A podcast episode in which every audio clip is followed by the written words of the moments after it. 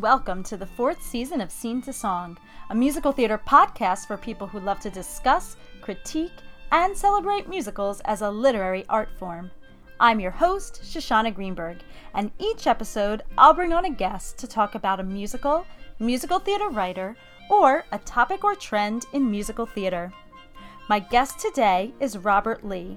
Robert is a lyricist and librettist whose original musicals with Leon Ko include Heading East, Chinese Hell, and an adaptation of Please Don't Eat the Daisies. Their musical takeaway opened in 2011 at London's Theatre Royal Stratford East, and he created Alice Chan, a play for young audiences written with B.D. Wong for La Jolla Playhouse. Robert is an alum of Princeton University and the Graduate Musical Theater Writing Program at NYU, where he is a member of the faculty. He also co developed and led Stratford East's musical theater writing workshop for 18 years. We're going to talk today about writing artist characters in musical theater. Hey, Robert, I am so excited to have you on the podcast. Super, super excited here as well. Great. Well, we will get started as we do with our get to know our guest questions. What was your first experience with a musical? Uh, I can't remember like the first musical that I watched, like if it was a film or I mean, I remember a few things that I watched as a kid on TV, but um, I would say like I'm interpreting it as meaning the first stage musical. That's easier, uh, which was a production of The Sound of Music that was done at, um, I think it might have been Pomona College. It was one of the Claremont colleges um, in Southern California, uh, which is where I grew up. And my memories of it, I remember two things about it. Number one, I went to see it because a family friend who um, was just a little bit older than I was, I can't remember what year this would have been, but I was still quite young. Um, a family friend who was taking piano lessons from my piano teacher um, and who was Chinese American um, was playing, I think, Brigitta. And in retrospect, that was a big deal. Like I, until I started thinking about this question, actually, I had never made the connection, but that was probably it was the first musical I ever saw on stage. And also, it's interesting that it's also the first time that I saw somebody who, uh, you know, was was Asian American on stage. So I think that that's kind of interesting now that I think about it. Um, which musical has had the greatest impact on you? Yeah, this is a tough, tough question. And uh, like, I'll just, I'll just, I'll do three quick ones because mm-hmm. um, these are the ones I remember. Um, uh, Hello Dolly. Hello Dolly was, uh, I believe, the first musical that I actually performed in in high school. That was um, my. Sorry to interrupt, but that was my first high school musical that I was in. Oh, really? Who did you? Were you in I the mean, chorus or the, the lead? I was okay. in the chorus. I was, you know, a freshman, so not, okay. you know, not that that matters, but yeah. Yeah. That's cool. I was Rudolph. I was uh, Rudolph, the um, the head waiter, in a ridiculous attempt at a German accent. right, right. But um, but yeah, so that was the first one, um, and and probably the the the musical that really initially made me fall in love with musicals. Mm-hmm. Um, uh, and then the next one is Sunday in the Park with George, which I would say is the thing that is the musical that um, made me begin to think that musical theater might be something that was worth pursuing. But probably the one that was the most influential, I would say, when I look at what I do as an artist, was Into the Woods, um, which was the first. So I got really into Sunday in the Park with George, and then I went and like bought up uh, in Southern California, this was not easy, but I bought up every like Sondheim cast recording that I could. Um, and then went into the woods, um, opened. I was so excited because it was the first new Sondheim musical, you know, since since um, uh, since Sunday in the Park, um, and so that's probably one of the reasons that I really connected with it. Um, and it's you know it's it's a show that I realized in a weird way I'm constantly trying to recreate. Let's see. What is a musical people might be surprised to find out you love and why would they be surprised? Bells are ringing. I think it's because a lot of people just think of bells are ringing as a, a light romantic comedy um, and I, I, don't think i don't think anybody um, has ever been surprised in terms of the craft of it but i think Um, I sense that people are surprised because it seems like a show that's not particularly ambitious artistically. Um, and I guess the the reason that I love it, number one, I, I actually I actually do think it's probably the best um, one of the best romantic comedies mm-hmm. that I mm-hmm. think have been written for the stage. Um, I love the warmth of it. You know, I love the sense of humor. I love the fact that it's um, a New York musical, mm-hmm. um, uh, filled with just the quirky sorts of people that you would find in New York, like the dentist who composes things on the air hose. um, uh, but as I've gotten older, I realize I think that the thing that is the most attractive to me. It's also interesting because uh, today, when you look at it, because it is a musical that's built around, it's a contemporary musical, book musical, which which I think is is um, for its time it was a contemporary musical, um, which I also think contemporary book musicals are very very hard to pull off, um, because there's the there's the risk that they will feel very ordinary, right, as opposed to something that's a historical piece or whatever.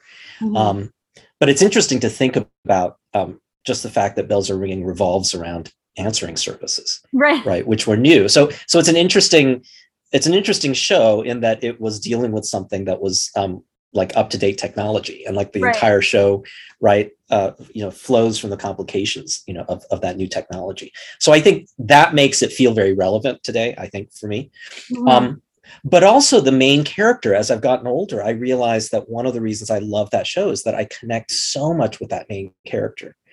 And um I think specifically uh, as a Chinese American um, person who's a, a, child of immigrants, I think that the idea, when I think of Ella, who's the, the protagonist, when I think of her as a person who um, uh, uh, is very shy, is a person who um, has this desperate need to help people, but also uh, this um, both a both a need to keep a low profile and to be anonymous because of her job because she could get fired if she isn't but also that that's um, the shyness is is is part of what her personality is you know so this idea of being somebody who feels the constraints of the workplace and of society but who has this desperate need to want to help people.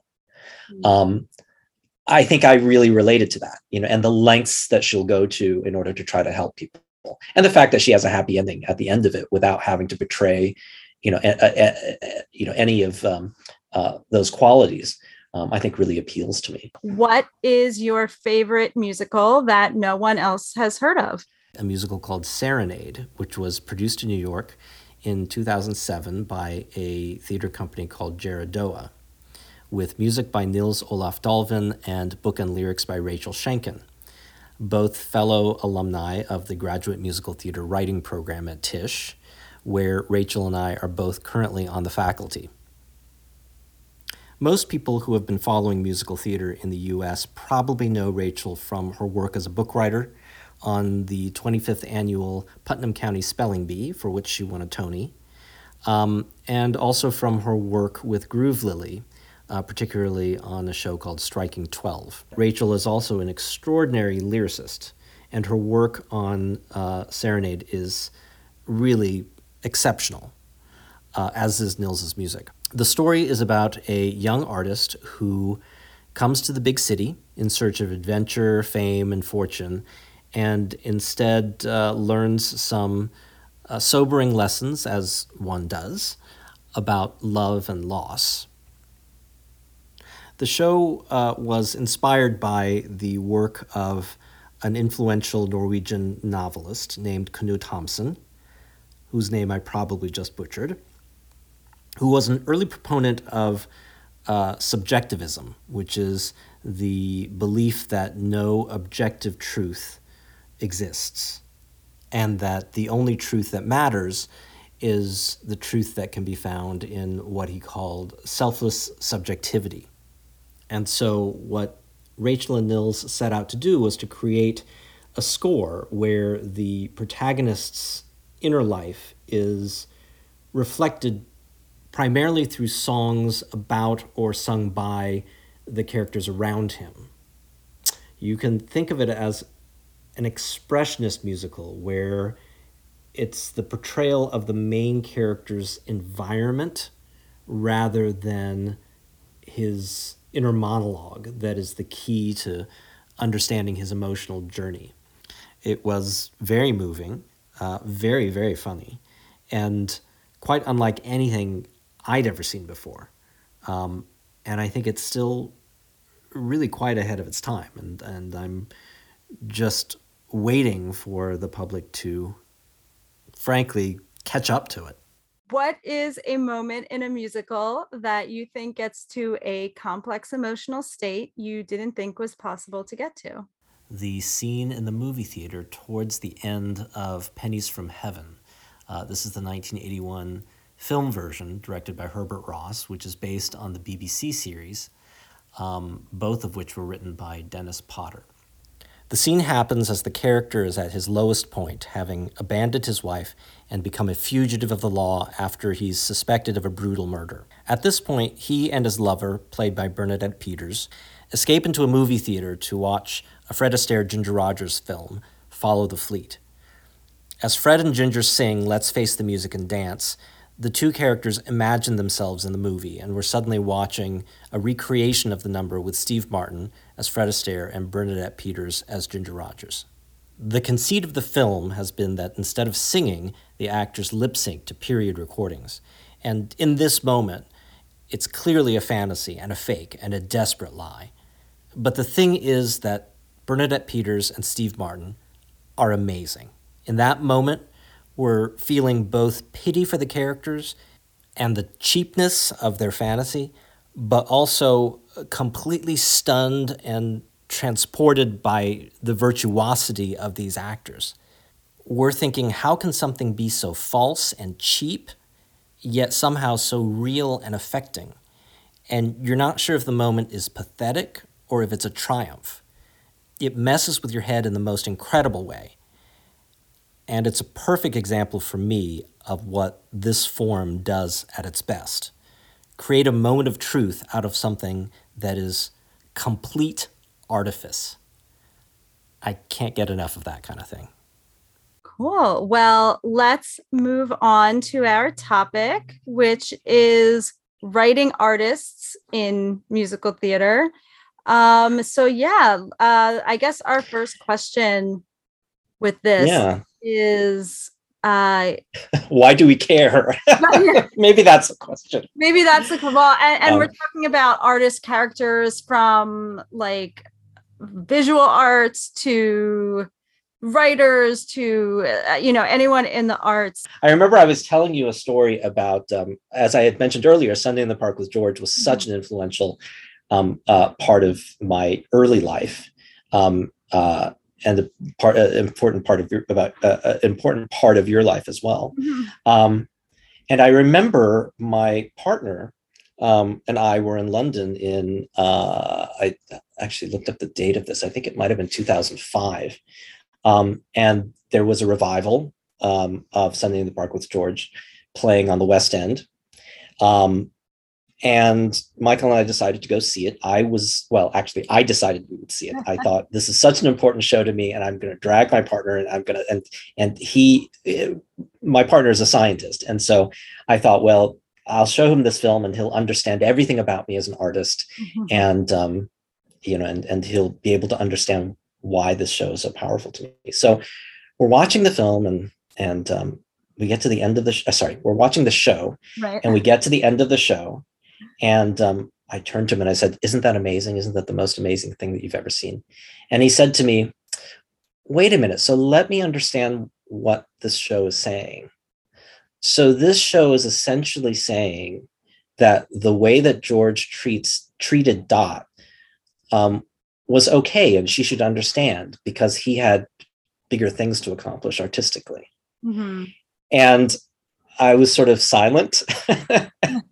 and I thought to myself, oh, damn, I, I, I can't argue with him. I like, I can't, I, I, mean, I could tell him, no, that's not what it's about at all. But then I thought about the story and I thought, well, okay, I can completely see why he sees the show that way. And and the show has, sad to say, never been the same for me since.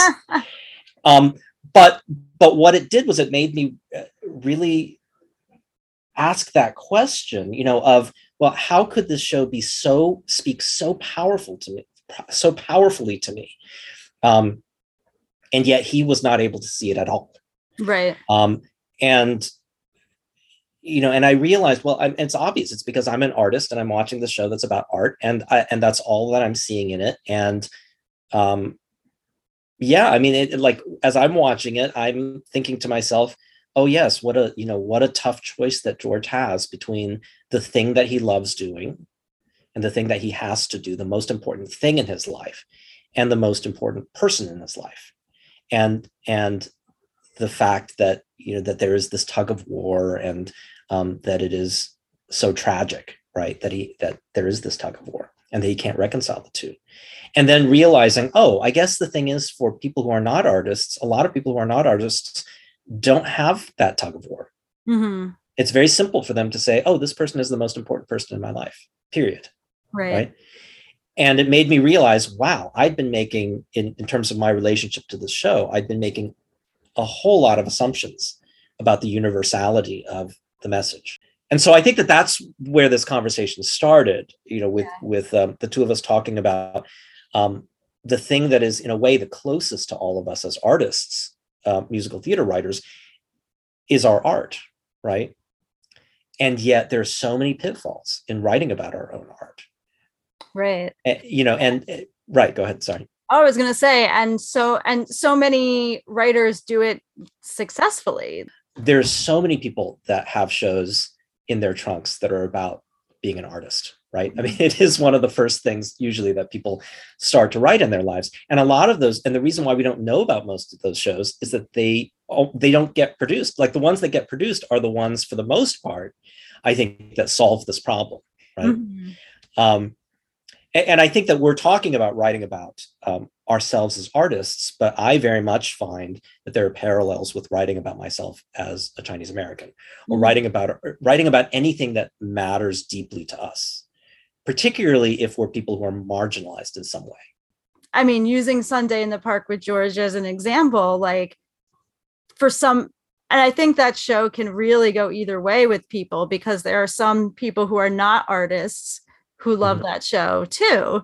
Mhm. And and yet on the other side, there are people who are not artists who do who don't relate to it at all because it's about an artist. So right, right, but but for those people who love it who are an artist there are other there are other things in there or what whatever it is that that um that that capture them um yeah, so yeah it's Yeah. the the question i guess of of what yeah what is it you know when you are writing about your, your an artist character or yourself as an artist what are some ways that that people can avoid that shows have avoided those pitfalls right. Those pitfalls. Yeah, yeah, um, yeah. I mean, I think I think that um, like it's maybe it's it's maybe it's maybe worth saying that that I naturally am a person who because I think that this is important to to acknowledge in in trying to answer that question Mhm. that even though I'm an artist yeah. And e- and even though I am an Asian American and a child of immigrants, um, I feel like I see way more pieces of theater, um, or you know, at any level of development, about these particular these particular experiences that um, drive me up the wall you know and so in terms of figuring out well how do people do it successfully um you know i think it's also important to at least acknowledge like uh what are the traps that people people fall into right? Like um like i think that that um uh one of the things that um i think happens oftentimes for me as an audience member is that when i see shows that are about artists dealing with artist problems um, artists' problems, I'll put those in Mhm. quotes, um, they do tend to feel self-indulgent. Yeah. And and I find myself screaming at the characters, you know, if I'm if I'm watching a movie at home, I'll just be screaming at the screen and just saying, shut up, who cares? There are bigger problems in the world. Um, right? I mean, uh, you know, that that that I that I can think of shows that I've seen where where it just seems like the characters are complaining or what have you, or they seem incredibly privileged Mhm. um like i have a i have a, a, a, a i have a natural aversion i think to anything that's about um anything that's about uh the question of of whether one should sell out or not oh yeah. um like in because Rent. well um uh I I mean, I know a lot of people, you know, love Rent. Um, I, I will say yes. I mean, th- there is the question in my head, as much as there is to admire in Rent. Um, I have to admit, as an audience member, it was hard for me to get beyond the idea that that a lot of these characters have jobs waiting for them. They're just choosing not to take those jobs. right. It's interesting. I just listened to a podcast about the idea of selling out and like where Mhm. that like how it um what like how it changed uh over time and how um like that that generation of uh generation x like the you know reality bites and yeah, yeah, yeah. and and rent too um Mhm. that that was such a bit like it that idea was very present for that specific Right. time in that generation Right. it was called it, it's an episode of uh willa paskin's Decoder Ring Yeah. Interesting. I'll have, I'll have to listen to it because maybe, I mean, I am like classic Generation X you know, in terms of my age. And I wonder if part of the the roadblock in terms of watching Rent for the first time in the theater for me was the fact that by that time in my life, I had been through that phase. I had been through the phase of of um uh you know, because I think in in our youths as Gen X, yeah, that was a big thing. It's like don't Yeah. sell out, don't sell out to, you know, don't sell it sell out to corporate america or whatever. Right. And how now it's more like if you like you want to get these jobs and bring your artistry like to these jobs that you Mhm. that you get. Uh, i mean Well- for everybody. And i yeah know, yeah. that could be changing now for generation z or whatever. I don't know but right but i mean even when i saw rent and high school when i was in high school when it came Mhm. out and i still felt that way and i'm a millennial technically so Mhm. i don't know i don't know so yeah um, but it it does have that like very specific um yeah uh what's it attitude toward yeah toward selling out that that specific generational yeah yeah well I, like i'm thinking as we're discussing this i'm thinking you know i graduated from college into a recession. And so i Mhm. graduated into into a very bad job marketplace. Right. And uh and i and rent opened um not long after that. Um and so yeah and so here i was coming i was coming to rent feeling like well i could have used one of those jobs that I, I could i certainly could have used one of those jobs that none of you want. Right. And um yeah i mean it's also interesting like you know it just the whole history of you know taken from la boheme and like that yes yes. that's how those characters in that time had a similar attitude Yeah. i guess well So- and- yeah yeah and i guess the fact that um i mean you know one of the the tragedies is that jonathan larson um uh well i mean you know what happened to jonathan larson was a tragedy period. But i think you know in addition to um to the obvious you know tragedy of of um you know of what happened to him i think is the fact that he was not that we don't have his perspective right? Like right. like when like he when he passed away there was there was the, the success of the of the musical um had not happened right he never lived to see the success and so because of that he he we were never able to get his point of view 10 years along you know 10 years along 20 years along we were never even able to get his point of view on the show when it opened, right? And so and so it's interesting as we're talking about this. I think to myself, well, Jonathan Larson was incredibly smart. I mean, he had to have been. We're talking about this as if, as in a way, as if we're saying, well, how could how could anybody have created a show without understanding there would be people like us who would who would um, who would who would have this reaction, right? Um, but I think that we're being unfair because uh, because we were people like us were never able to ever ask him. you know, are we actually meant to be thinking some of these things as we're looking at these characters?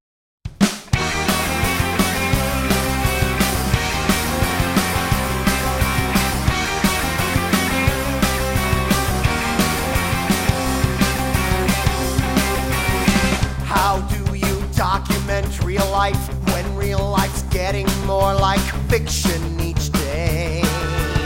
Headlines, spread lines blow my mind, and now this deadline eviction or pay. Rent! How do you write a song when the chords sound wrong, though they once sounded right and rare? But the notes are sour,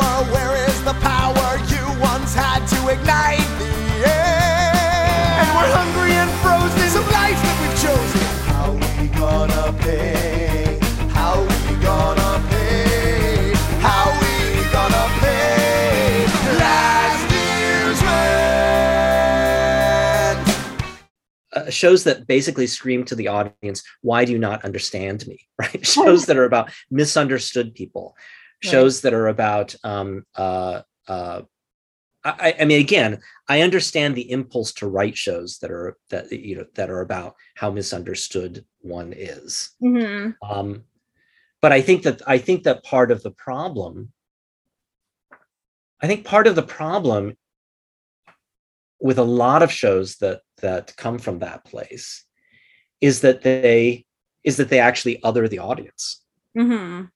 right? Um, that they are shows about they are shows about the creator's otherness, but in telling that story, they inadvertently other the audience. Yes. Um, yeah. I think that that's the that's the easy trap, right? Um, and I feel like the I feel like the shows that are successful are the ones that are smart enough to understand that there's no value in that, really. yeah. Um, Or yeah, or just doesn't other the doesn't other the audience and so right. brings the audience in Yeah. Yeah. part of Yeah. it. Yeah. Absolutely. Uh, The the other the other thing that I put down here was um, which is another. I feel like it's another side. hmm It's not completely unrelated to the the the the sort of um, privilege that we're talking about. The inadvertent like um, revealing of privilege, right? Yeah. In talking about being an artist. Um, you know, is is the other approach, which I think is a little condescending. You know, where where it's where shows are where you have shows that are about artists and the whole purpose of the show seems to be to explain to the audience why what we do is so special my feeling is let me as the audience member decide that what you do is special. Hmm. like don't tell me that what you do is special. Right, right. right? Like one of the shows that that um that i bring up is a show called me and juliet which a lot of people don't know which is a rodgers and hammerstein show. And um i just i found this i found this um description of the show that i just want to read. And this Yeah. is something that hammerstein um uh, i believe wrote in a letter he says this is an original story about the theater i have tried to avoid all the cliches of backstage stories and to treat and to treat a theatrical troupe like a village community. Uh, the play within a play is a hit and has been running for five months, and so there is no issue of whether it will be successful and no issue of whether any individuals will be successful. So, this is a story merely concerning the relationships of the people in the company. All the scenes take place in and around the theater, on the bare stage and on the stage set for the play that they are doing, and up on the light bridge and in the house manager's office and in the stage door alley. So, that's his description of it of what he was trying to do in Me and Juliet. Look, I, like Hammerstein, I think is one. it- he was a genius.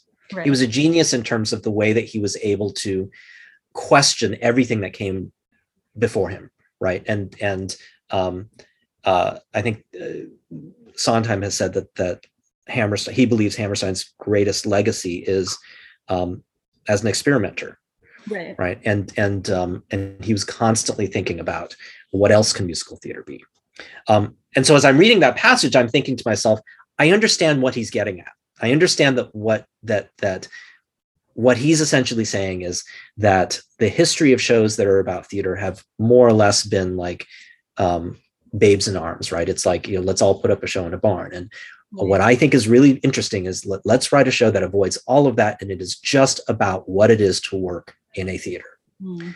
And there's something that's really great about that idea, especially because like no one had done it before. Yeah. But then it's, but then you have to ask the question, so why is that that interesting, right? You know, why, why is that necessarily going to be an interesting musical to people, right? And um, and I think I was telling you about this that there's a song in the show um, and I say this with complete affection because I, I, you know I, I, absolutely adore Hammerstein's work um, with Rodgers. But there is a song in the show that's that is called "The Big Black Giant," Mhm. which, if you listen to it, is um, is hard to get through for me Mhm. um, because the, the the song the scene is that there is an understudy and she is um, she is um, going through one of her numbers and uh, it's a little lifeless as a as a as a performance and then I think the assistant stage manager maybe is what the character is um, or maybe he's the stage manager who's running the rehearsal sings the song about the big black giant to inspire her. And he says the big black giant is the audience every night. And it's this long number that's about what an audience is in the same way as um, people will will will sort of chuckle affectionately at um, this is a real nice clam bake right? Mhm. where where you get like a whole recipe for how to how to um, how to do a proper clam bake. It's kind of the same thing but it's about the audience right, Right. it's sometimes it's a sometimes it's a laughing audience sometimes it's a weeping audience and sometimes it's this and you go out there and you do war with the audience The audience in a theater is changed every night as a show runs along on its way. But to people on the stage, the audience looks the same every night, every matinee.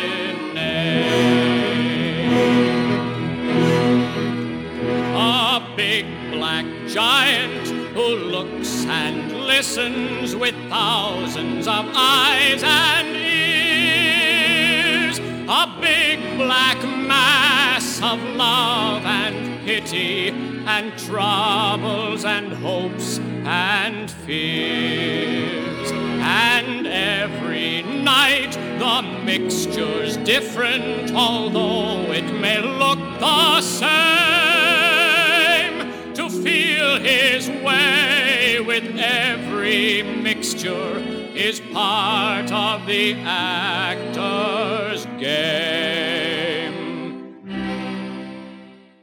and as a theater person I- i relate to everything that that the character is saying but there's also something about it that feels um, a little self-indulgent that we're watching whatever it is a three four minute song that's just about what an audience is It makes me think of actually the show title of show, which Mhm. I mm-hmm. love, mm-hmm. but it is one of the- like it's a show about you know writing a show and submitting a show.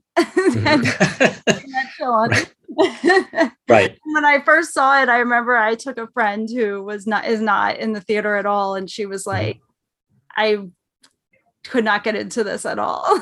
right right right and yeah, but that show is is very specifically for theater people, I think. Like right right it also this all actually just raises the question for me of of it what is interesting like Right. what what is interesting like i i don't know i mean we what what i find interesting to see on stage is going to be different from what somebody else finds interesting to see on stage Yeah, I find myself thinking of Sybil Pearson, right? You know, who Mhm. taught both of us. Um, I think about the fact that that Sybil used to tell all of the students, um, "I know that you're burning to write this piece. You know, that is about that is about how you're feeling and all of the things you're wrestling with. You know, but she used to say, "Don't write that. Don't write that don't write that now don't write that when you're at school because you're not ready to write that yet Mhm. right that that she would say as long as you are as long as you are still dealing with um whatever this source of damage is in your life right whatever this hole is inside of you how can you make yourself how can you write a piece that fills that hole Mm-hmm. Right. in the Yeah. world when you can't even fill that hole inside yourself yet right. Right. and it's and it does make sense i mean sunday in the park going back to that show is something is, is not specifically about sondheim so we we wouldn't say that but Mhm. it's still something he wrote so much later in his hmm life in his career in his life Mhm. you know putting all that into putting all that feeling about being an artist into a Mhm. piece and it's a different piece than it would be if he was writing that piece you know after right right after he graduated college you know? Yeah well maybe uh, um you know maybe i'm thinking about it maybe I, maybe i was thinking about it in totally the wrong way. And the thing is that what happens to you when you get older is that you realize that that those burning issues do not have a simple answer Mhm. right? And the, and that the goal is not to the goal is not to find the answer uh, okay let me put it another way the goal is not to fill the hole inside of you Mhm. it is to make peace with the hole Mhm. does that make sense yes. and and that's and and when you get older that's what you start to understand like when i think about sunday in the park with george sunday in the park with george does not answer the question Mhm. it doesn't answer the question of of what george was supposed to do and what dot was supposed to do. Yeah. Right? If anything the end of that show oh and maybe maybe i'm maybe maybe i'm like i'm finding my my way back to the show now.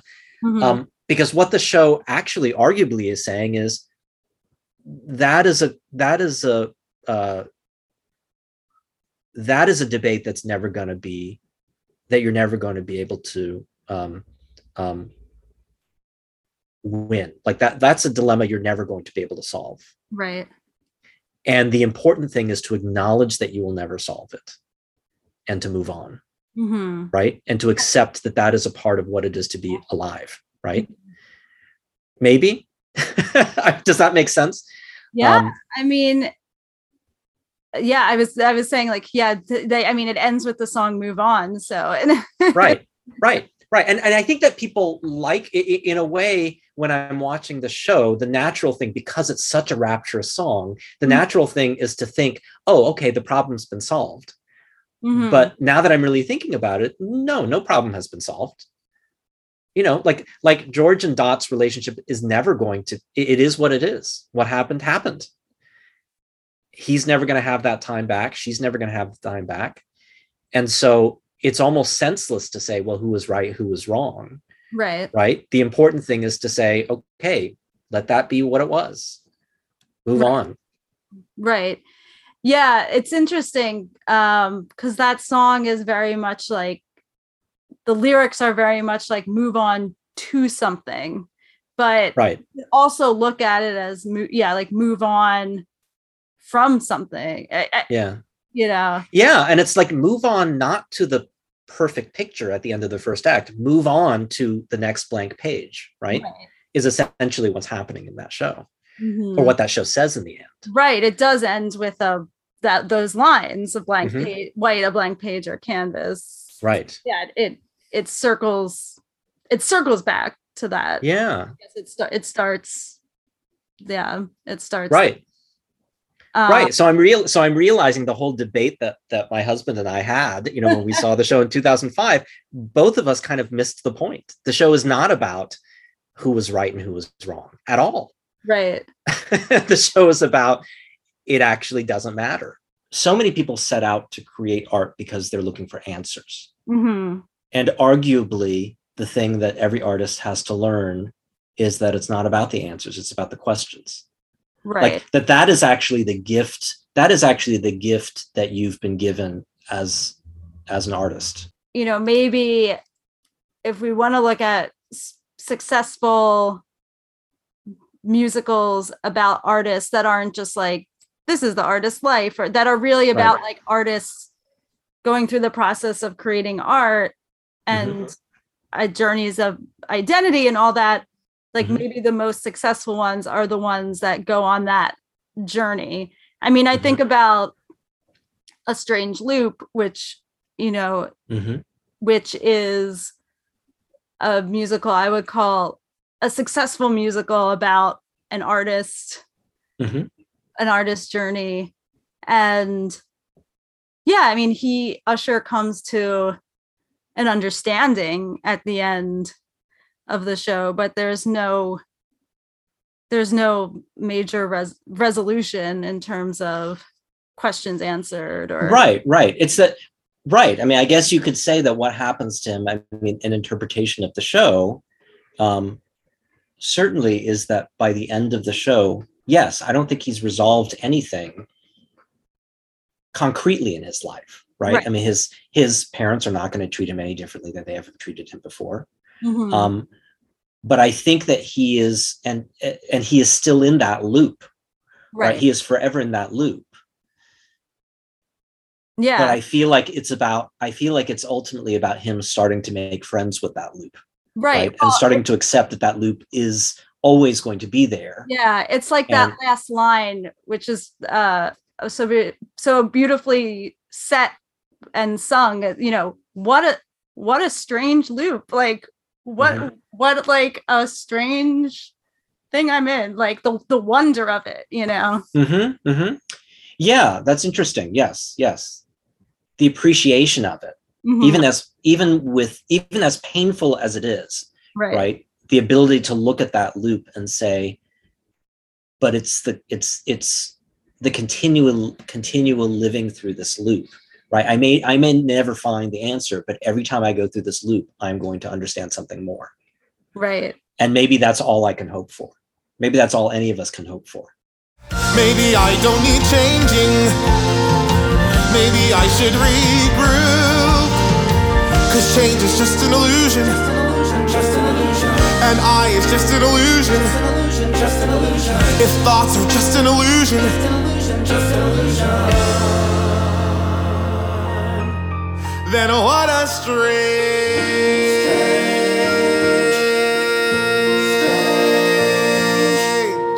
strange loop.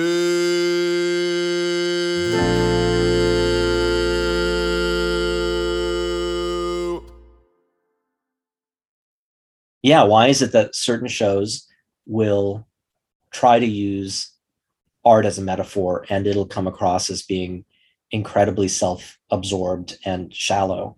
And then another show will use art as a metaphor and speak to something successfully speak to something that's that's uh, universal and larger than life right? Yeah. um i mean i think shows that are i mean strange loop is successful in that sense.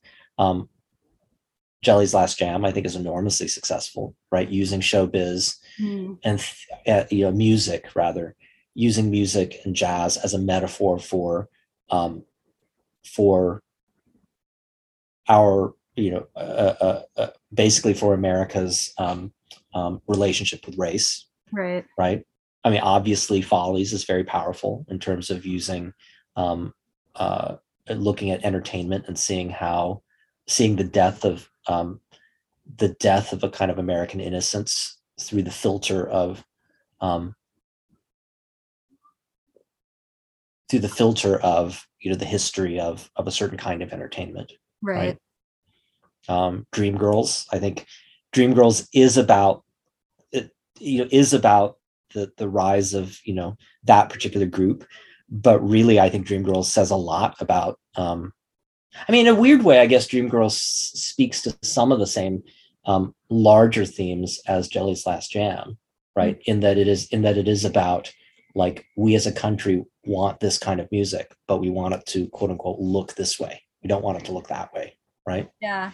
Well, it Um, sounds like um it sounds like the ones that are successful are metaphor like using art and artists as metaphors for something larger Mhm, mhm. some larger theme, some larger story about um our our country life, you know, I our Mhm. ourselves that brings brings the audience in more rather I mean what we said in the beginning like how do you not other the audience yeah like Well, you know, it, it, you know, just to connect it with what we were saying, uh, like um, one way to look at it is that the shows that seem to really work, that are really powerful, are are they tend to be the shows that um, that that encourage us as an audience to ask a question about the art that we consume right. right?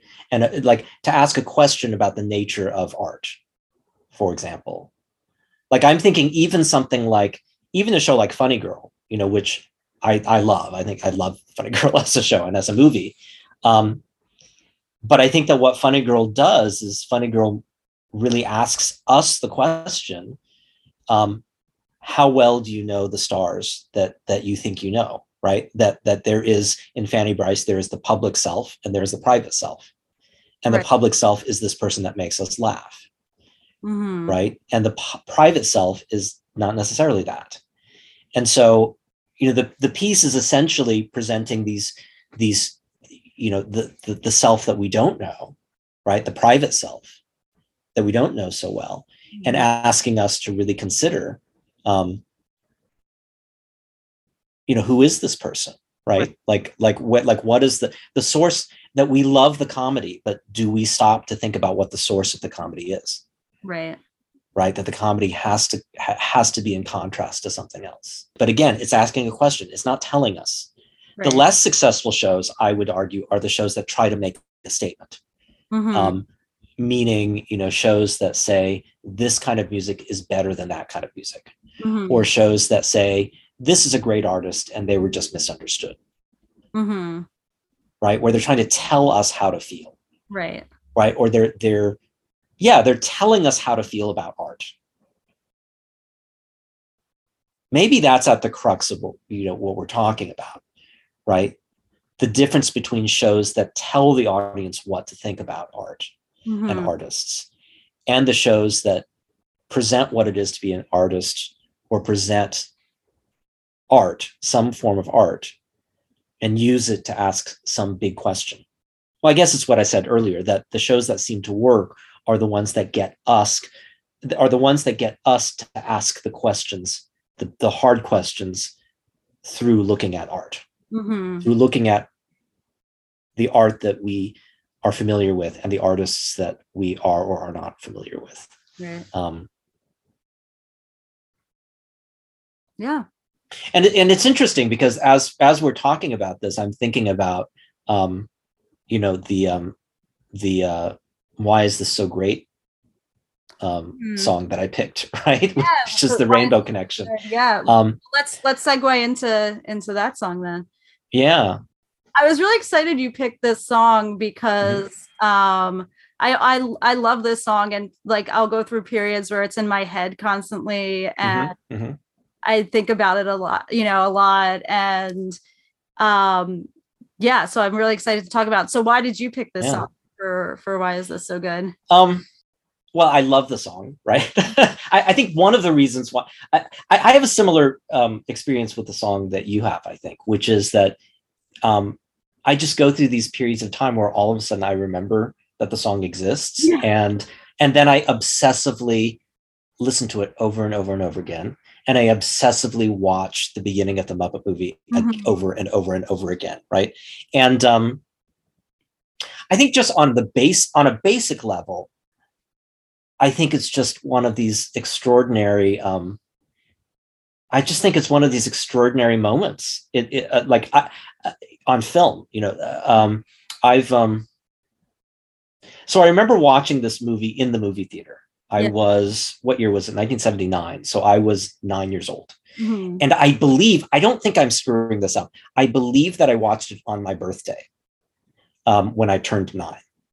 Um, I remember this because uh, I hope my parents don't get angry with me for saying this. My parents love each other; they're wonderful parents, but they got into a horrible screaming fight on my birthday when I Oh. turned nine, And we had already made plans to go see the Muppet movie. And they got into this horrible fight. So we all went to the theater incredibly unhappy. Um, and I remember uh, sitting there and, you know, as, as I think a lot of kids, when they see their parents fight for the first time in that way, you know, you worry that, that your parents are going to break up or, whatever. Right. And so I was going into the theater with all of that. Um, and I just, I, you know, I remember sitting down and watching that movie and then that song happened. and I, it was, you know, it was this incredibly um, magical moment, which made me forget all of that. Yeah. Right. Um, and in a deep way, you know, it wasn't just that it was haha, funny, interesting, diverting, but that it touched something inside of me. Right. And so I've always remembered that. Again, it's it's if you if you if you look at the way that they get into the number, it's incredibly um, it's an incredibly surprising number like it, like if you see the movie for the very first time or my experience watching it in the theater because the way that the movie starts the movie starts in a very like 1970s you know way where it's like all the muppets arriving for you know to to to watch this movie. And it's you know a little corny the way that the muppets are and they're all getting ready for the screening and there are a lot of corny jokes and it's you know all the characters that you remember from the from the muppet show. Um, and it's very funny. And then um, uh, and then Kermit's about to turn on the movie projector, and um, and so Robin says, you know, Uncle Kermit, is this the way that the Muppets um, got their start? And he says something like, well, sort of, more or less. and the movie starts. You know, and then you have like, you know, the the, the sweeping, you know, view yeah. of the clouds and this big sort of Hollywood sound, and um, and it all seems like it's going to be like a like a cheesy, you know, 1970s kids film and then like the banjo starts and then the camera just starts swooping in closer and closer and closer and it's like uh, like you you're seeing the swamp and you can't even really make out Kermit. He's like a tiny part of that initially, and then the camera just zooms in closer and closer and closer. And then you just get this simple, beautiful song.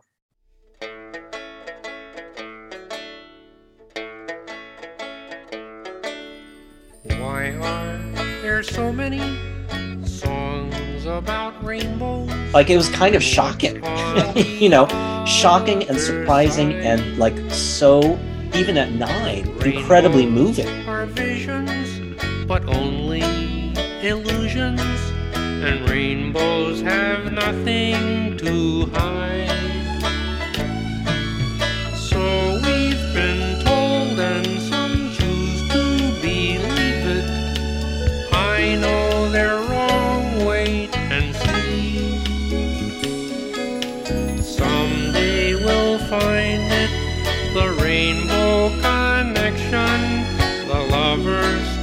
Dreamers and me.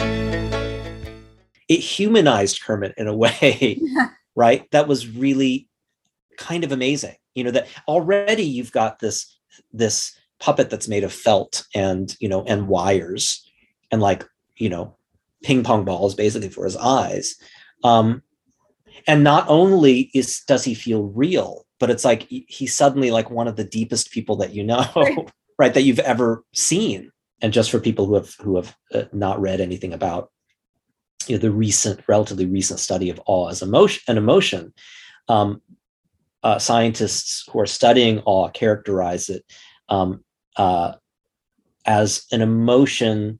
They're still trying to figure out exactly what where they think it comes from, but the characteristics that they talk about are number one that um, it's an experience that makes you feel the immensity of the world and it, that it makes you feel tiny, right? That it makes you aware of how tiny you are in the world. And yet at the same time, that feeling of, of diminishment comes with it um, this need to connect with the people around you right yeah. so that so those are the two characteristics and i think that in retrospect that is exactly what i felt watching. Yeah, that's, I was going to say right? that's that's the song. I mean, like, let's look at the lyrics. Like, Yeah. like rainbow stars. There are all these things that are like far away that you can't actually that you can see, but you can't actually touch. You know. Yeah, yeah. And the amazing Yeah. right and one of the amazing things about this song uh, uh, like i i uh i remember reading um something uh that uh, paul williams had um, written or said about the song where where he was saying that they that he and kenny ascher wrote the first part of the song um the first half of the first a you know which is um uh, why are there so many songs about rainbows and what's on the other side? Rainbows are visions but only illusions and rainbow and rainbows have nothing to hide. And they were like okay so we've just written a lyric that debunks you know everything about the the the the, the specialness of rainbows. You know we've essentially written the song right from the outset. It says uh look rainbows are just you know basically are just um uh, an illusion that that nature has created Right. and thinking okay well we have no idea where that song comes next you know, where that song goes next. Um, and then you know a day passes or or whatever and then the realization as they finish that a that the second half of the a was basically going to question all of the questioning right? And it's interesting if you look at the lyric the lyric to each a basically does that. Like the first half of the lyric is always like what i would say is like the realistic um, sobering view of rainbows and dreams Mhm. right and so right away with each a there is the acknowledgement Yeah. yeah. rainbows really are an illusion right or the second a which starts um uh how does that go that goes um Said that who said that every wish is that that lyric Mhm. right if you read that lyric who said that every wish would be heard and answered when wished on the morning star Yeah. look- that's like that's like cynical right yeah. Look what it's done so far. Nothing. right Yeah. right Who said that every wish would be heard and answered when wished on the morning star? Somebody thought of that and someone believed it. Look what it's done so far. What's so amazing that keeps us stargazing? And what do we think we might see? Someday we'll find it, the rainbow connection, the lovers, the dreamers, and me.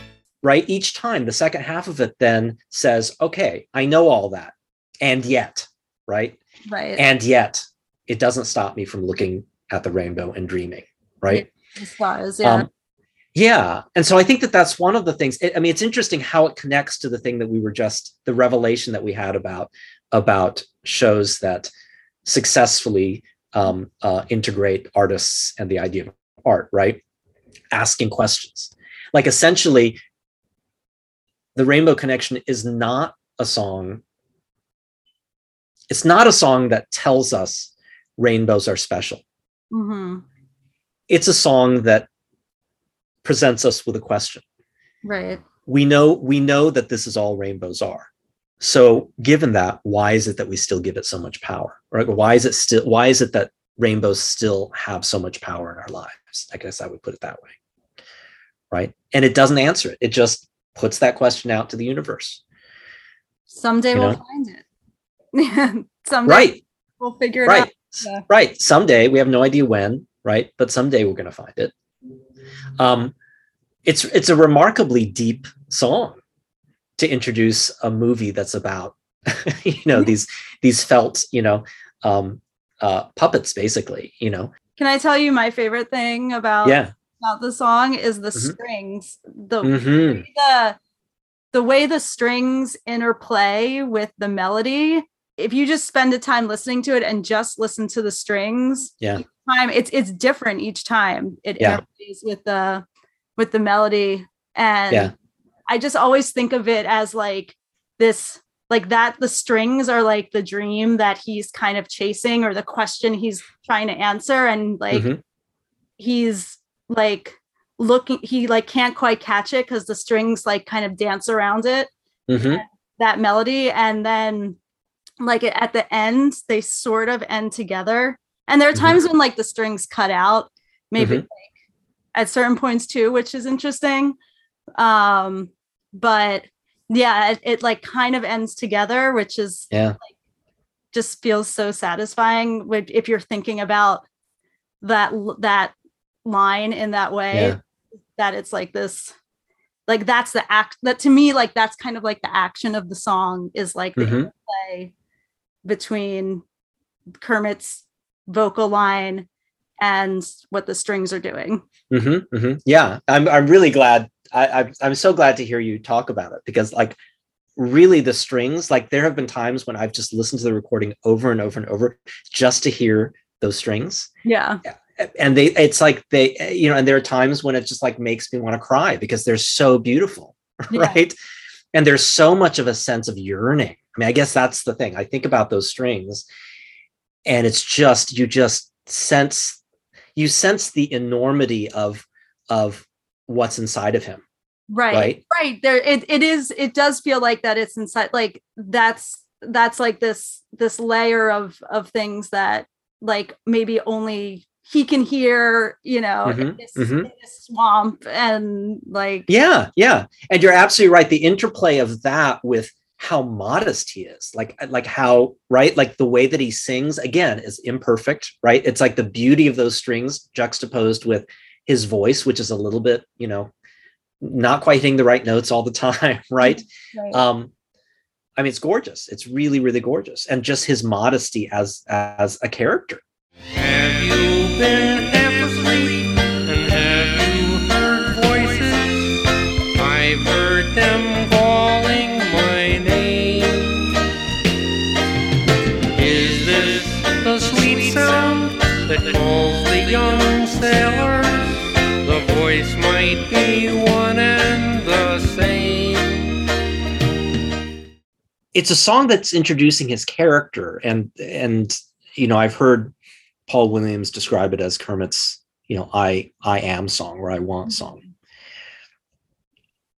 and it kind of is doing that work but part of the beauty of it is it's not kermit singing about how special he is Mhm. right it's not actually talking the song doesn't even actually talk about what he wants Right.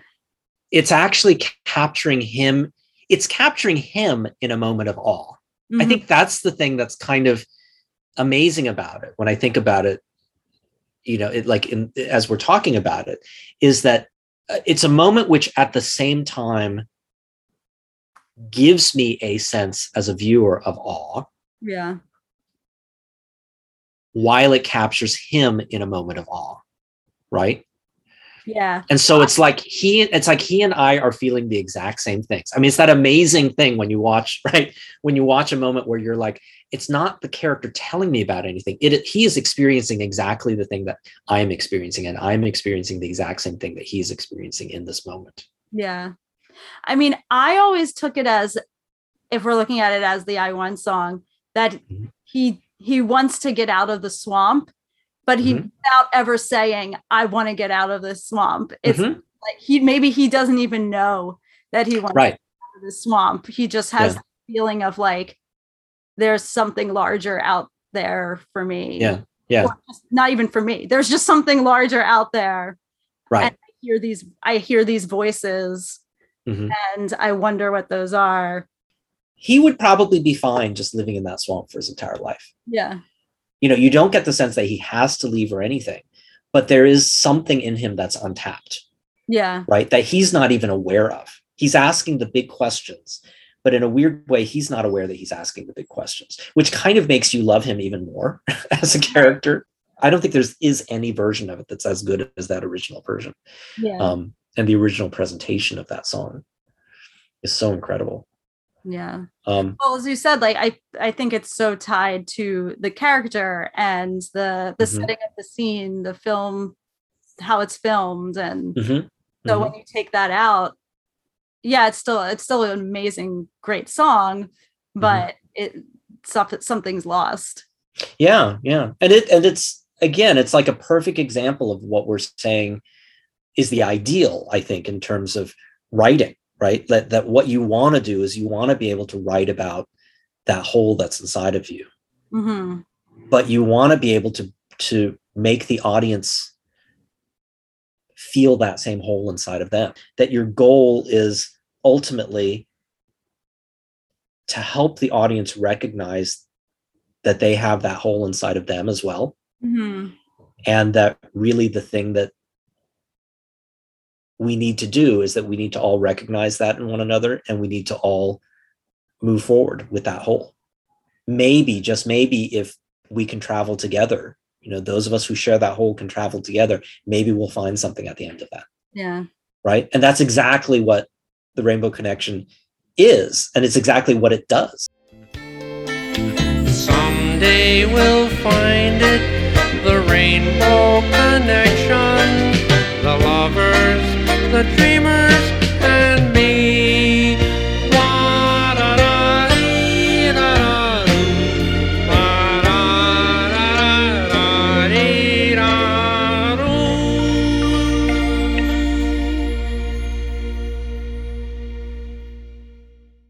Let's Hmm. move on to our final section, something yeah where we just talk about uh, or mention something that either we're excited about in the world of musical theater or Mhm. something uh, we, we want to give a shout out to. that because I was able to to teach, you know, because uh, our program you know was able to keep going, Yeah. um, I feel like I was so lucky to see this new generation of artists um, really embracing the limitations, you know, that COVID was placing on us, and finding a way around them, and finding a way to rethink what musical theater can be. A lot of them, you know, had to deal with video, right? A lot of them um, basically created. I mean, one of the one of my advisees, advising teams, were working on a musical um, uh, that they originally thought of as being.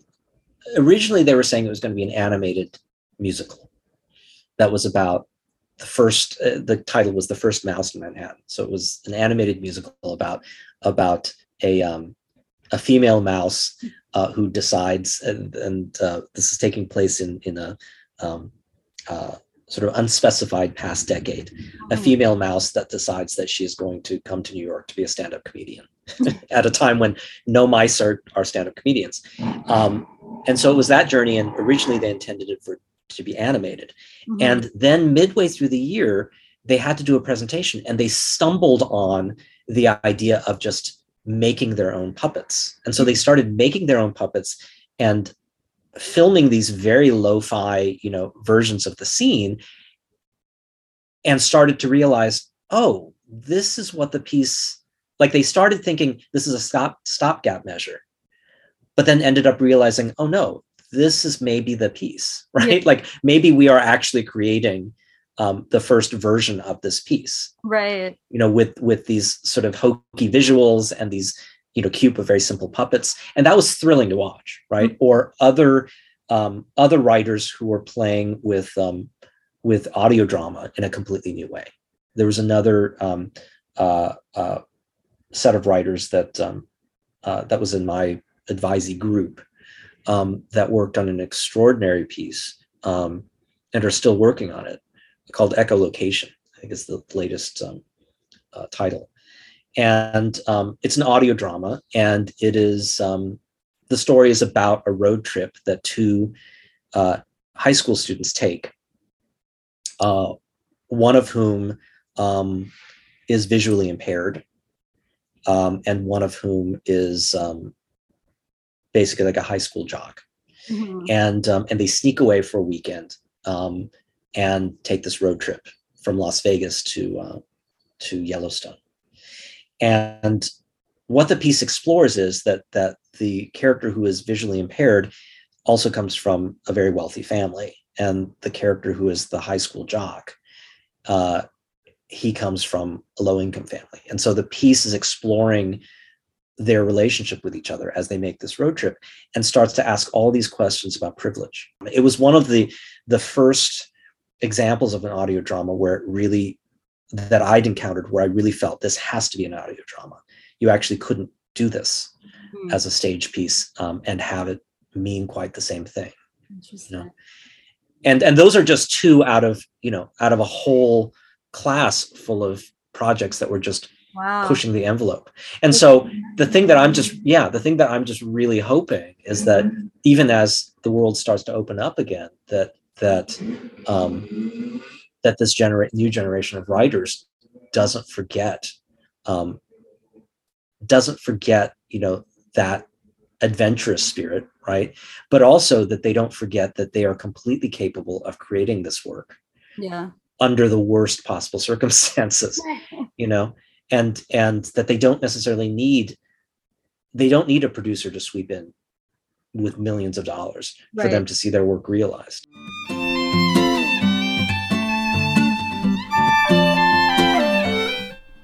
Thank you all for listening to this episode of Scene to Song. You can write to scene to song at gmail.com with a comment or question about an episode or about musical theater. We'll answer your questions on our season finale. Please also email if you'd like to be a podcast guest. Love this podcast? Help it find more listeners by taking a moment to rate it on Apple Podcasts and leave a review. Follow us on Instagram at Scene to Song, on Twitter at Scene Song, and on Facebook at Scene to Song with Shoshana Greenberg Podcast. The theme music you are hearing is by Julia Meinwald. And check back here in two weeks for our next episode.